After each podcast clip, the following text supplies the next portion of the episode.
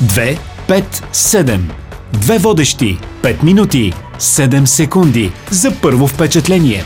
Здравейте, ние сме Ирена Цакова, една от стоте вдъхновяващи жени в световната минна индустрия. И Катя Василева, разпознаваемия глас на българското радио, обичаш българската музика, българското кино. Да си говориш на ти с Ирена Цакова се оказва най-естественото нещо заради самата нея, заради лидера, който е и заради ценностите, които има.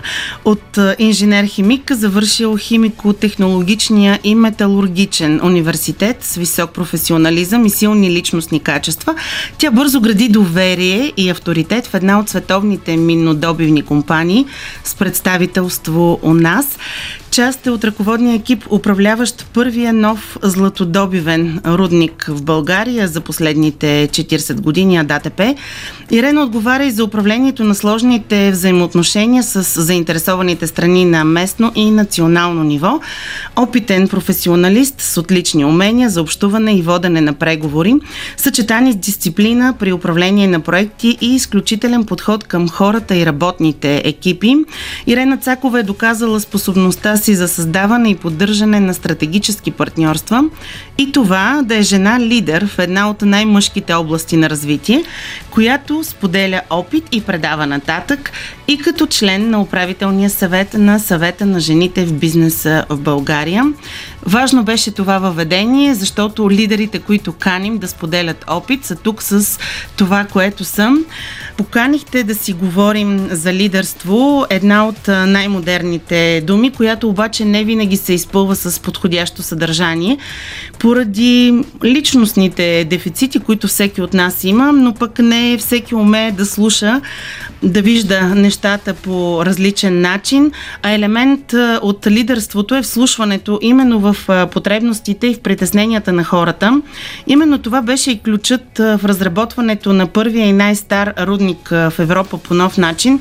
Всъщност, това ли е истинския лидер, който умее да слуша другите и всъщност ти как го правиш? А, да, да, истинският лидер със сигурност трябва да слуша, но да слуша и да чува. Ще започна с слушането на екипа и на колегите, с които работиш, защото няма лидер без екип и хора, които го подкрепят, поддържат, така че добрият лидер означава добър екип. Означава хора, на които вярваш, хора, които ти вярват. Означава хора, които искат да бъдат с теб и означава хора, които вярват в твоята мечта и са готови да я постигнат, защото наистина в началото е мечтата. Не става само с екипа. А, когато говорим за минната индустрия и за проектите на минната индустрия, не трябва да забравяме историята, която тези проекти имат, а тя не винаги е добра. А в далечното минало тези проекти не са били обичани, поради това, че не са били добре управлявани. И е много трудно, когато си първи, много е трудно, когато си загубил доверие, отново да спечелиш доверието на хората. Така че да, трябва да слушаме хората, заинтересованите страни, трябва да чуваме какво ни казват, да се опитаме да бъдем в техните обувки, да разберем усещането, да разберем ценностите, които ценности са и като нашите, но най-вече да разберем притесненията. С фокус върху устойчивото развитие, дигитализацията, нисковъглеродните и зелени политики, настоящия момент е доста важен също в зелената трансформация на добивната индустрия и ако някога не е било леко, сега и тази зелена трансформация на точно тази индустрия със сигурност и тя не е лека. Как реално се случва това и какъв е точният подход, питайки лидера, който движи нещата напред? Отново сме щастливи, че живеем в време на промяна, защото промяната ни дава нови възможности. Промяната е тая, която ни кара да мислиме по нов начин. И да, за миннодобивния сектор ще има и има голяма промяна. Като индустрия ние сме готови. Ние се променяме, ние слушаме хората и се опитваме да направиме труда на хората по-лек, по-приятен и такъв, че да бъде достъпен и за жените. Това е една от каузите, за които и ние се борим, тъй като все още в българското законодателство и в доста европейски има забрана за работа на жените в подземни рудници. Зелената сделка е истинско предизвикателство, но пък огромна възможност за базовата индустрия да покаже истинската си същност и лице. Факт е, че няма зелена зелка без метали. Те ни трябват. Аз няма да влизам в калкулации. Всеки лесно може да прочете необходимостта от мед, необходимостта от литий. Всичко това го има. Това, което не трябва да допускаме, е конфронтацията между едни прекрасни зелени идеи и нашето бъдеще, което всички искаме да бъде чисто, да бъде приятно, да живеем с по-малко вреда върху околната среда, защото ние сме част от нея. Но същевременно да имаме минна индустрия, която да бъде отговорна и на която, на която хората да вярват. Та, това е зеленото бъдеще. Всяка една от а, фирмите, особено минните фирми, които са листвани на стоковата борса, имат съответни цели и критерии. Те са измерими и ние ги докладваме.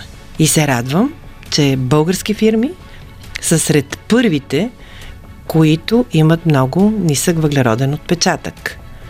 Standard Air Pours вече са публикували тези резултати, така че България отново има добрия пример там. Споменахме жените в минната индустрия, не случайно споменах и това, че ти си една от стоте най-вдъхновяващи жени в световен мащаб и това, нали, почива на факти.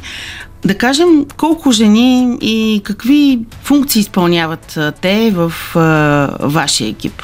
Ние сме един екип с много постижения в равнопоставеността. Само ще кажа, че в световен мащаб жените в минния бизнес са седемнайсет до осемнайсет процента. Средно и в нашите екипи процента на жените е толкова, осемнайсет процента. Не без значение липсата на възможност за работа в подземния ни рудник, което определено намалява броя и възможностите на жените да работят там, но пък същевременно висшият ни ръководен екип има доста добър процент жени, петдесет процента са дамите, които са на директорско ниво и участват в съвета на директорите на българските ни дружества, а пък имаме много геолози, маркшайдери, механик, дама, която, например, нашата дама механик работи с четирийсет и пет мъже. Много малко са обаче жените, които предпочитат тази тежка професия, а, имат интерес към нея, но при нас, да, имаме и такива примери. Какво е да си жена в минната индустрия и как би определила пътя на жената лидер? Смятам, че тук определено е важно какви качества има човекът. Разбира се, за нас жените има предизвикателства и те не са само в минната индустрия. Жените имаме предизвикателства с това, че голямото нещо в нашия живот е да създадем бъдещото поколение, да отгледаме децата, което определено ни лишава от възможността да бъдем активни за определен период от време. И това е периода, когато сме млади и наистина искаме да постигаме в кариерата си. Затова за мен основно качество на нас жените е търпението, защото всяко нещо иска време и ние не можем да го правим за по-кратко или за по-дълго, а трябва да го направим за точното време, което изискват нашите деца, защото това е нашето бъдеще и нашето огледало. Тук трябва да кажа, че съвета на жените в бизнеса в България работи много в посока промени в законодателството, което да създаде възможност за жените да успеят да работят с по-гъвкаво работно време, поне докато децата станат на дванайсет години и имат самостоятелност, да успеят също така да запазват, освен работните си места, и възможност законово да работят от дистанция или така нареченото по-модерно home office. Така че в тая посока смятам, че жените има какво да направим. Минната индустрия, смятам, че даже е доста по-толерантна, тъй като жените са по-малко в екипите. В това отношение смятам, че нашите колеги са много толерантни и дават възможност на жените и при липсата на законови основания да имат малко по-гъвкаво работно време и възможност да работят от вкъщи, когато това се налага, когато трябва да положиш грижа за децата и не можеш и няма на кого да ги оставиш. Иначе жената, тя е жена. Независимо дали е лидер, дали е на висока позиция, дали е на експертна позиция, Но ако всичко изпълнява с план в работата си, със сигурност това го прави и вкъщи. Ако човек е позитивен в работата, той е позитивен и у дома. Няма как да избягаш от ценностите, които имаш ти и да не ги прилагаш по начина, по който работиш и в екипите, в които работиш. И най-хубавото е, когато ценностната система, която ти имаш и изповядаш, да е такава, каквато и фирмата има. И понеже, както каза, развитието на минната индустрия трябва да става в хармония с опазването на околната среда. И това наистина е така едно от големите предизвикателства, което, разбира се, няма как да стане без визионерство, без готовност наистина за промяна. Можем ли да дефинираме как наистина това се случва? Ето, казахме Ада тепе, но това е място с историческо значение тук на територията на България и как развитието на бизнеса може да върви в запазването ето на това място също така. Това е един изключително добър пример как минната индустрия може да направи всичко възможно да чуе притесненията на хората, на неправителствените организации и така да направи, че оперативната дейност да може да отговори на тези притеснения. Разбира се, ти ме попита кое е различното за зелената сделка и чуваемостта. Ами да, това е различното, че когато има притеснения и се стремиш да отговориш на тях, се намират и умове, проектанти, които да дадат правилното решение.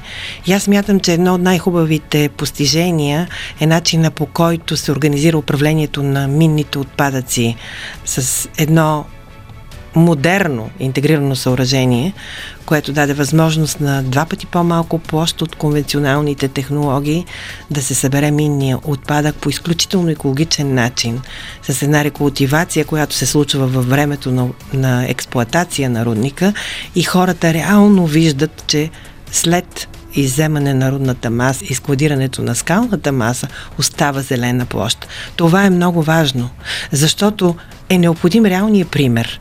Ако няма какво да видиш и да пипнеш, се страхуваш. Аз самата в началото на, на проекта споделях страховете на кмета на, на район. Защото и аз не знаех какво е това ново уникално нещо а, и какви рискове крие то. Но хубавото е, че вече когато го виждаш, изграждаш, експлоатираш, наблюдаваш и когато си открит и прозрачен, хората могат да дойдат, да го видят. Ние имаме дни на отворени врати. Наблюдение от контролни органи. Неправителствени организации ни посещават. Десетки фирми, от, специално от Балканския регион, идват за да подчерпят опита, който ние вече сме вложили в а, изграждането и на интегрираното съоръжение, и на открития рудник, и на една модерна обогатителна фабрика м- с изключително модерни мониторингови точки за наблюдение на, на различни компоненти на околната среда, които са видими през сайта на, на Община Кромоград. Можете да видите какво е качеството на въздуха, какво се случва, а, когато има взривявания, нещо от което хората много се страхуваха и притесняваха. Но когато виждаш данните, когато не чуваш шума, когато живота продължава, а виждаш само напредъка на града, защото инвестициите не са само инвестиции в съоръжения, а инвестиции в най-важното – човека. И когато там деветдесет и девет процента от местните хора работят, управляват производството, разбира се, че доверието е огромно. Това може да се случи само с изключителното партньорство между бизнеса, общината и държавата. И подзоркото наблюдение на неправителствените организации, защото те са тези, които ни показват. Няма перфектни хора, няма перфектен бизнес. И хубаво е, когато има гледане отстрани, защото погледа отстрани ти дава една много по-вярна представа къде си и с кого и как се мериш по отношение на показателите, които постигаш и в работата, пък и в живота. Тръгнахме от професионалното, минахме през много теми и сега ти предлагам да завършим с личното, защото м- започнахме от ценностите. Кое е най-ценното за теб? Ето, ти си майка, баба, съпруга и лидер в професионалната си реализация.